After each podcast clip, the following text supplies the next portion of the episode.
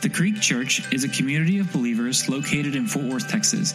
If you would like more information about The Creek Church, please be sure to visit our website at thecreekfw.com.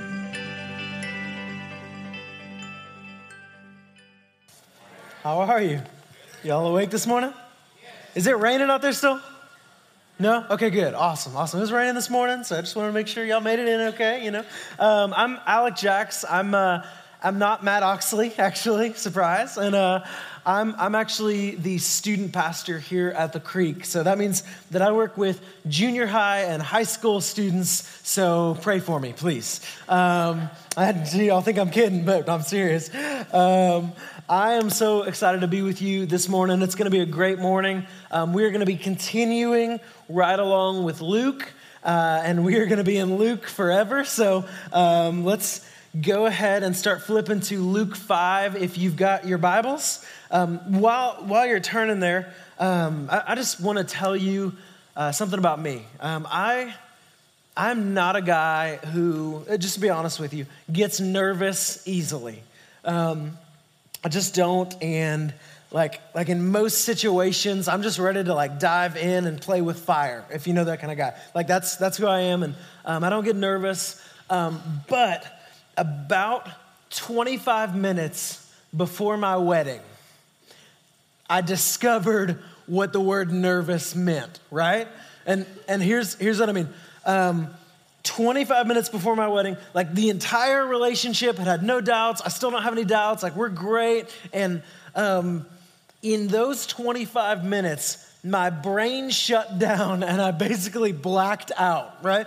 And so I didn't actually black out, but I was so nervous. And I'm a nervous sweater. You'll see that eventually if you haven't already. But I was so nervous, and I walked down the aisle, and the entire time, man, I'm just I'm shaking, and I remember two things about that morning. The first thing is that my guys, our groomsmen, got together, and man, they laid hands on me, and they prayed over me, and it was a really sweet moment of just kind of being carried by community, right? And then the second moment that I remember is as I'm standing outside of where we're about to get married, right outside of the ceremony, my mom had apparently said it several times, but you know when you're a red light and you have, it's been green for 10 minutes and you look up and you're oh, that's what the honking is about. That's where I was, because my mom had been saying, Alec, you have to walk for 30 seconds. And man, that's just where I was. If it hadn't been for my mom, I may still have been waiting there. Today, I may have been there. And man, I remember that whole morning, I couldn't get stuff done on my own. And that was a moment, and really just that whole day was a time when I was carried by my community. And for some of you guys, you have been carried through seasons and through situations by your community. I hope that you've been carried through those seasons by The Creek, right? Because in Christ, we're actually called to carry each other forward in community. And so this morning, I know that some of you have been carried through some darker seasons. And some of you guys, you've gone through a divorce, or you've gone through a major sickness, or you've gone through the loss of a parent. And I just want to start this morning by saying, I know that we as a church don't do this perfectly every time, but we are responsible to one another to carry each other in community. And so this morning, we're going to look at a passage in Luke. And as we look at that passage, I hope that you see a group of men who carried forward their friend literally in community. But beyond that, I hope that we become a place that as believers, that we just care for each other really, really well, that we love each other, that we pray for one another, and then that we actually become people who are willing to, when people are far from God, carry people into the presence of Christ. I hope that we become those kind of people this morning. And so I can't do that. If I preach an amazing sermon and Adam gets back up and sings an amazing song and we knock him dead, it doesn't matter if the Lord doesn't change our hearts. And so this morning, I want to pray with us and just ask that God would intervene and change us from the inside out as we got out here this morning. So let's pray together. God, we love you. And we thank you for just everything you've done in our lives, God. And we ask that this morning, as you have carried us into the presence of God the Father, that we would be men and women who carry our friends, our neighbors, our relatives, our families into your presence, Lord. We ask that you would do that in our hearts this morning. And God, that you would just sustain us in tough seasons, Lord, not just by your power, but also by the community that you've given us, your body. And so we love you, Lord. It's in your name that we pray. Amen. Amen. If you've got your Bibles, flip over to Luke 5. We're going to be in verse 17. Just to give you kind of a warning, we're going to divide this. There's kind of a natural divide in this story. And so we're going to do one section, and then the focus is going to shift a little bit, and we'll be in another section. But for now, let's pick up in verse 17. On one of those days, as he, that's Jesus, was teaching, Pharisees and teachers of the law were sitting there who had come from every village of Galilee and Judea and from Jerusalem. And the power of the Lord was with him to heal. And behold, some men were bringing on a bed a man who was paralyzed, and they were seeking to bring him in and lay him before Jesus. But finding no way to bring him in because of the crowd, they went up on the roof and let him down with his bed through the tiles into the midst before Jesus. And so that's kind of session one, right? And here's what we see happening. Well, first we see these men gathering their friend. We don't know exactly how or who, like if they're related to this guy or what's going on, but we see these four men. We're told it's four in the book of Mark. This story is repeated in Mark 2, if you ever want to go back and read it. We see these four men getting their friend, and all we know about this friend is that he is paralyzed. And what we know about being paralyzed is that in the first century, outside of the generosity of others, this would have essentially been a death sentence. Because history lesson, there wasn't Medicaid in the first century, right? Like there were not systems of support for people who were handicapped and disabled in the first century. And so this man had to rely on others for food, for water, for someone to hopefully take him to the restroom, for everything. And the moment that generosity dries up, he's in trouble. But luckily, what we see in the story is that he's got some kind of community. He's got these four friends who apparently, man, just passionately care about him. And we know that because of what they do and how much they go through to get him there. But they pick him up. Mark actually says it was on a mat, so you can sort of imagine like a stretcher. And as they're taking him, they start to take him to Jesus. We don't know exactly what their relationship to Jesus is. We don't know if he was, if they were disciples of Jesus, or maybe they just heard about him. They knew he was some kind of healer. Maybe they wanted to go see if he's the Messiah. We don't really know, but we know that they took him to Jesus, and they show up at this house. And as they get to the house, Jesus, who had been teaching for only a little while at this point, had built this crowd. And I mean, like such a massive crowd that you can't even get in the door. There is no way inside. Have you ever wanted to help somebody and had no idea how to do it? That's what these guys were going through. They'd come all this way, and they brought their friend to get him into the presence of Jesus because they knew that where Jesus is, you can find healing. And so they get there, it's full, there's no way. Do y'all have like a crazy friend? You know what I'm talking about? Like that one guy that you're like, dude, has fireworks and it's not even July. Like, you don't know, like he's just crazy. Like if you don't have that friend, that's probably you. You're that friend. But ultimately, man, we see this friend, and like these friends gather together, and like, you know, the crazy friend was in this circle because like, they're like, what do we do? And some guy in this circle was like, I don't know, but I got a shovel. And so they get the shovel out and they get up on the roof. Like, I don't know how they made the decision to do this, but they gather around and they somehow decide, like, we're going up on the roof, baby. And they don't just go up on the roof to knock on it and go, hey, Jesus, where you at? But they get up on the roof and they literally start digging into the roof. This is in Mark. And they start digging into the roof. And downstairs, Jesus is preaching, right? Like, there's a message going on. There's a church service. And like, This is crazy, y'all. This is like Matt Oxley, like right now, busting out of the ceiling on a rope, being like, I'm back, baby. And like, this is happening while Jesus is preaching a sermon. And so these guys dig into the roof, and it says that they lower their friend down to see Jesus. And here's what I want you to see. I want you to see that they were willing to do anything to get their friend into the presence of Jesus. And I just want to be real with you for a second. I have family members that when I look at them, I go, man, there's no way God could save them. And here's what I know. One, God can save them, absolutely. But two, I may be called to do something crazy to get them into the presence of Jesus. And what we see in this story is guys who were so transformed by the love of God that they were willing to literally break into somebody's house to get their friend into the presence of Christ. And I just hope that really quickly, you and I would be the kind of people that when we look at our friends, we go, man, God, you can do this, and whatever it takes, I'm willing. That we would be that kind of people. That we would be that kind of people. Because what we see is that they literally, his community carried him into the presence of Christ. And so we as a body of believers, like if you're a Christian in this room and you come to the Creek, you are called to carry your brothers and sisters in this room into the presence of Christ, regardless of the season that they're in and regardless of the situation that they're in. We're called. And so what we see here is these guys pulling their friend into the presence of Christ.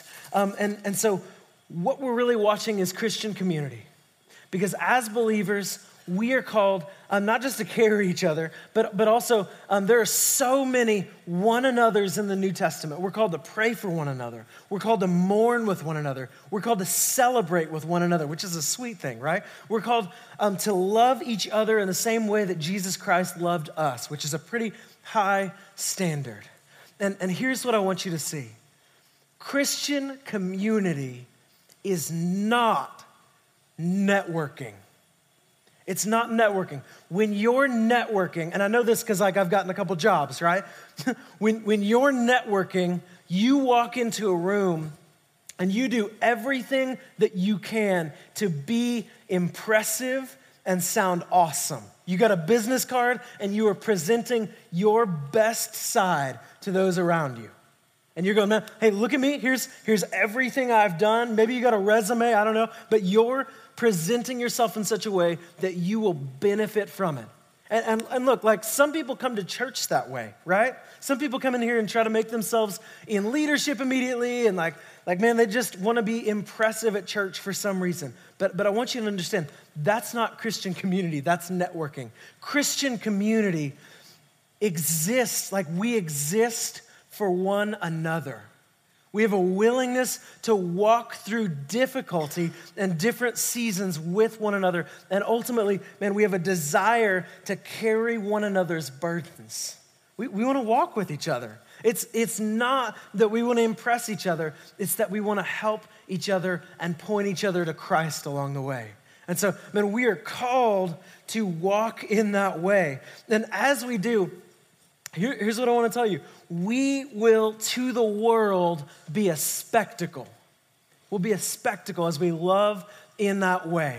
I went to the John Muir Woods one time, which is this like phenomenal redwood forest right outside of San Francisco. I don't know if you've ever been, but you walk in and there are trees as big as my apartment, right? Like, and I get it, like I'm in my 20s, so my apartment isn't big, okay? But it was like amazing. Like you walk in and you're just in awe, and all you can do when you see these beautiful, massive sequoia redwood trees is look at the tree and stand back in awe and just go, wow, that's incredible. And what I want you to hear is that as the world who does not know God necessarily looks at the way that we love each other, if we're loving each other in the way that the Bible tells us to, that they should stand back and go, man, I may not agree with him.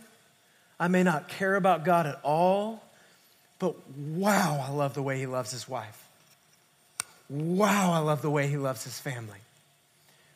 It should be spectacular. Because what we see in the story is four guys who are willing to do the spectacular work of loving their friend into the presence of Jesus. And so we're called to love in spectacular ways. And as we do that, man, the world is gonna stand back and just go, this is incredible. And I just wanna offer up this thought, that as you do so, your relationship with the Lord is just gonna grow. And as you love in crazy ways, and as you put your faith out there, your version of Christianity is gonna be way less boring than it is right now. Like some of you guys, man, you come to church every week and you're just bored out of your mind. And I think part of the reason is because you're not actually practicing love. You're just coming to church. And so I wanna encourage you, man, live this thing out. Because as you do, you'll start to experience more and more and more of God. And that's kind of where we see the end of scene one, right? But then scene two happens, and here's where the focus is gonna go. It's gonna come off of these guys who are carrying their friend, and it's gonna step into focusing on Christ and his interactions with a couple different groups of people. So I want you to watch this in verse 20. And when he saw their faith, he said, "Man, your sins are forgiven you." And the scribes and the Pharisees began to question, saying, "Who is this who speaks blasphemies? Who can forgive sins but God alone?" When Jesus perceived their thoughts, he answered them, "Why do you question in your hearts? Which is easier to say, 'Your sins are forgiven,' or to say, 'Rise and walk'? But that you may know that the Son of Man has authority on earth to forgive sins." He said to the man who was paralyzed, "I say to you, rise, pick up your bed, and go home." And immediately, yeah, hey, we can whoop for that, that's cool. And immediately he rose up before them and picked up what he had been lying on and went home glorifying God. And amazement seized them all, and they glorified God and were filled with awe, saying, "We have seen extraordinary things today." And so what we see is these guys finally bust through the roof, and while Jesus is still teaching and preaching, they drop this guy through the roof, and the first thing that Jesus says is, "Man, your sins are forgiven." And here's what I want you to see about that. Is, like, just to be real, if you bust into my house like that, like you start climbing through the roof, my first words to you are not gonna be, "Man, your sins are forgiven." Like, they're gonna be words that I can't say right now because I'm preaching a sermon. And, you know, just being honest. And so, like, it's not going to go well for you if you bust in my roof like that. First off, props, because I'm on the first floor and they're like 5 floors above me. But I'm impressed, but I'm still pretty mad. And what Jesus says, where Mark says this is Jesus' own house, Jesus says, "Man, your sins are forgiven you." And what I want you to see, he does not first assess the man's value or worthiness of his forgiveness. He leads with love. He leads with love. And when you compare this nature, because it's not just in the beginning that he leads with love, he actually throughout this passage, he heals and he responds to the Pharisees in love, which is really cool. So Jesus is leading with love the entire time. In fact, as we look at the Pharisees, here's what he says. When Jesus perceived their thoughts, in verse 22, he answered them, "Why do you question in your hearts? Which is easier to say, 'Your sins are forgiven you,' or to say, 'Rise and walk'?" And then here's where we see Jesus' motive behind the healing. "But that you may know that the Son of Man has authority on earth to forgive sins, stand up, I'm healing you." And so what I want you to see here, this is not a rebuke of the Pharisees. This is not going, "Well, I'm just gonna prove myself to you." This is Jesus revealing himself to the Pharisees as God. And this is a massive act of love, because as believers, let me just tell you straight up, the greatest, most kind, most gracious thing that Jesus can do for you is to reveal himself in your life as God. And if you are a believer today, it is because Jesus has revealed himself to you, that he has revealed himself as God over your life. And so because of that, what we're looking at here is not a rebuke of the Pharisees. It's not, well, let me just prove myself. It's, I love you. Look at this. I'm God. He's revealing himself in love. And so he leads with love. He leads with love in the beginning. He leads with even the Pharisees. And when you look at the Pharisees who are angry and biting and bitter and accusing him of blasphemy, for him to respond by going, hey, I'm still Lord. I love you, is incredible. And then he heals. He ends this conversation with love. And so this should lead us to a really simple question. And it's this. Are we, and maybe you just need to ponder this afternoon, I don't know. Are we in our relationships leading with love? Or are we leading out of something else? Are we leading out of envy? Are we leading out of bitterness, unforgiveness, anger, daddy issues? What are we leading out of that's not love? And here are a couple ways you can see if you're leading out of something else. If you're in a hard conversation and you switch over to, instead of listening and trying to empathize and sympathize and actually listen, when you switch over to thinking of your next line of attack while the other person is talking, and we like, hey, I've been there, okay? Like we do this. That's not leading out of love. You're no longer listening. You're now moving from listening to judging the person's worthiness. And as we do that, man, I just want to remind you that if Jesus had looked at our worthiness before he forgave us, it would have ended badly for us, right? And so I just want to correct a kind of idea that you might have about God. How many of you fellas have gotten like sized for a tuxedo or a suit before? Yeah? So some of you, like, the last time was high school, but that's okay. I remember getting sized for a suit. And let me just, like, straight up tell you, getting sized for a suit is an awkward, horrible time. It's just not fun. Because here's what happens. In my situation, I had 4 super fit dudes. And I don't know where they came from, but man, they were just, like, ripped, coming out and, like, rolling tape all over me in uncomfortable places and sticking me with pins, and then like realizing like, oh, I've gained weight in places that I don't want to gain weight, you know what I'm saying? And man, it was just awful. And then even during that situation, it's not just that I feel vulnerable because of my body, right? They're also asking the question, so what's your price range today? Like they're measuring me not just physically, but financially and seeing kind of where I land there. And for a lot of us, when we think about God, we think that he's doing the same thing. That he is, man, standing in the distance and measuring you to a standard that you can't possibly hit. And we think that God is standing there going, man, you can't even afford a suit in my store.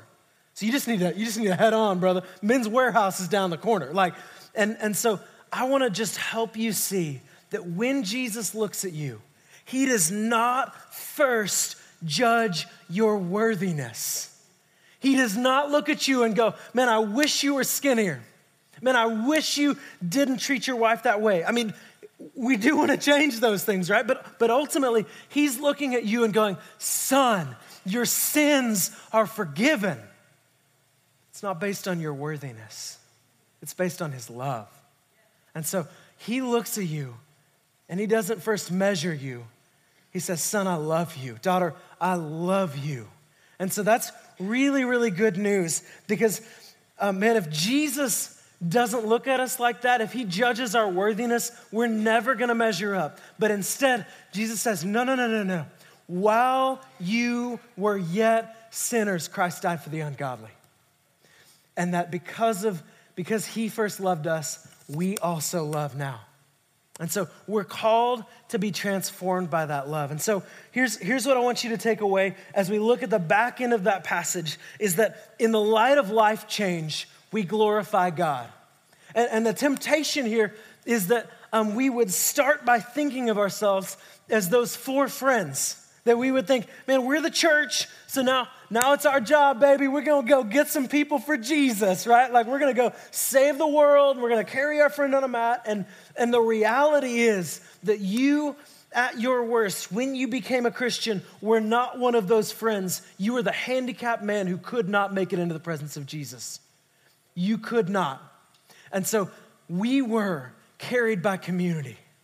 And Jesus loved us as we approached him. He said, son, we're not going to worry about your worthiness because we know you're not worthy.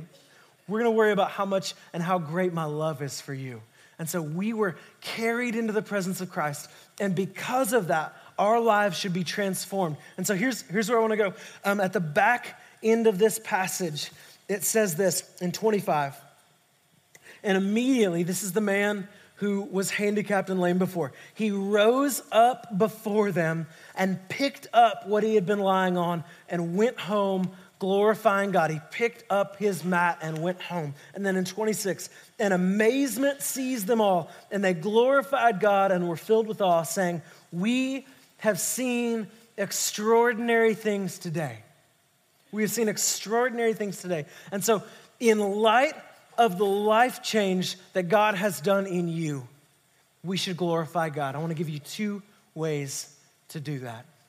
The first is simply that we should take our mat, go home, and glorify God.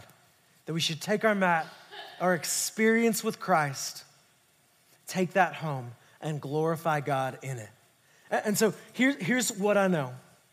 Some of us, man, if you were raised in church, you had an experience of God at a very young age. Maybe it was high school, maybe it was middle school, maybe you were one of those like you were literally like born in a church, somebody spanked your bottom and you're like, Jesus, and you were just there. But since then, you have not had any growth in your spiritual life. You don't know the Bible any better than the day you were saved. You haven't prayed or read the Bible in months, years. Like, you do not depend on God. And here's what I'm going to say. You have a compartmentalization issue. And I'm really good at compartmentalizing my life, right? Some of you guys might be too. If something goes wrong at work, my home life is totally unaffected. If something goes wrong at home, my work life is pretty much unaffected. I just kind of block it out. And some of you have done that with Jesus. You have a great spiritual life on Sunday morning, and on Monday morning, God could not be further from your heart. And I want to tell you, you need to take your mat, your experience of what God has done in your life, take it home and glorify God. Glorify God in the way that you love your family. Glorify God. And more important, look, we can talk about actions and those things, but more than that, in you glorifying God, I want you to trust Jesus more than you did the day you were saved. I want you to rest in him because he's done all the work. And so we can. And so that's how we glorify God. Yes, we love our families more, but ultimately, I want you to love God more. And that's how we glorify him. And so we can take what we've learned in church, what we've learned in our community groups, what we're learning from the Bible, uncompartmentalize it and bring it into reality. When I got back from my honeymoon, I'll just be honest with you, I was sad, just straight up.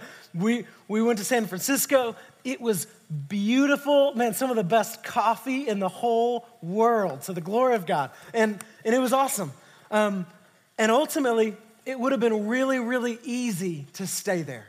Just straight up, would have been easy to call Matt Oxley and say, hey, bro, you're preaching next week. Sorry, man. Like, I'm staying in San Francisco. Good luck. And here's why we couldn't. Because our marriage, our covenant between myself and Lindy and the Lord needed to be played out in reality, in real life. And so your faith needs to not just be a Sunday morning thing. It needs to be played out in your real life. Or it's like you're still on a honeymoon, and that doesn't make sense if it's more than 2 weeks. It might be fun, but it's not changing the world. And so we're called to love people in a way that changes the world. And ultimately, man, you've got to play out your faith in real life. The second way that we can do this is simply this, that we would live lives that make people say what they said at the end of this passage, which is we have seen extraordinary things today. At the end of this healing, man, even the Pharisees in the room are going, man, we have seen extraordinary things today. And so I want you to live a life that makes people go, we've seen extraordinary things. And don't mishear me. Don't hear me and go, well, that means I need to do, like, live this adventurous lifestyle. Like, I'm some kind of YouTuber, and I need to make a lot of money, and I need to have the best family, because first off, what does that even mean? But secondly, that's just not sustainable.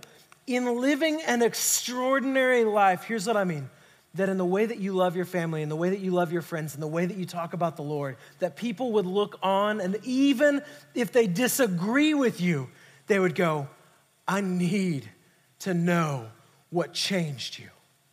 I need to know how you love like that. I need to know the God you know, because that's where we find life change. Let me pray for us. God, we love you, and we're so thankful that you, honestly, God, that you rescued us, that you made a way for us in the cross, and to give us salvation, to give us renewal, to give us an abundant life, Lord. And so, God, I'm just asking that for those of us in here who are Christians, who would call ourselves believers, but don't have any fruit, don't have any evidence outside of the fact that we come to church on Sunday morning, that we would stop compartmentalizing our life, God, and that we would say that you and you alone are Lord of every area, of how we run our finances, of how we love our kids, of what we watch on the internet. God, that you are Lord, and that in doing that, God, that people would look on and go, this is incredible. I want that. And as soon as we get the opportunity, that we would do crazy things, God, that we would just carry them into your presence no matter what it takes, God. And I'm thinking about family members in here, and I'm thinking about friends in here who we have, God, that we just want to see saved, that we want to see know you. And God, I'm just asking that you would empower us to be your people in such a way that we're attractive as your people, God, and that in seeing us live out lives of love, God, that they would just want that.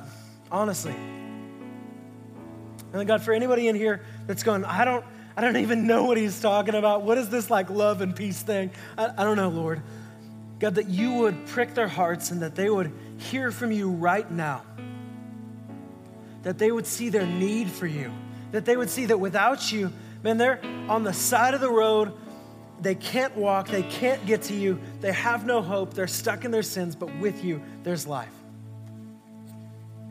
Remind us of that today, God. Remind us that we were all there and that you rescued us. We love you. It's in your name we pray. Amen. Thank you for listening to the Creek Church podcast. If you would like more information about us, please visit our website at thecreekfw.com.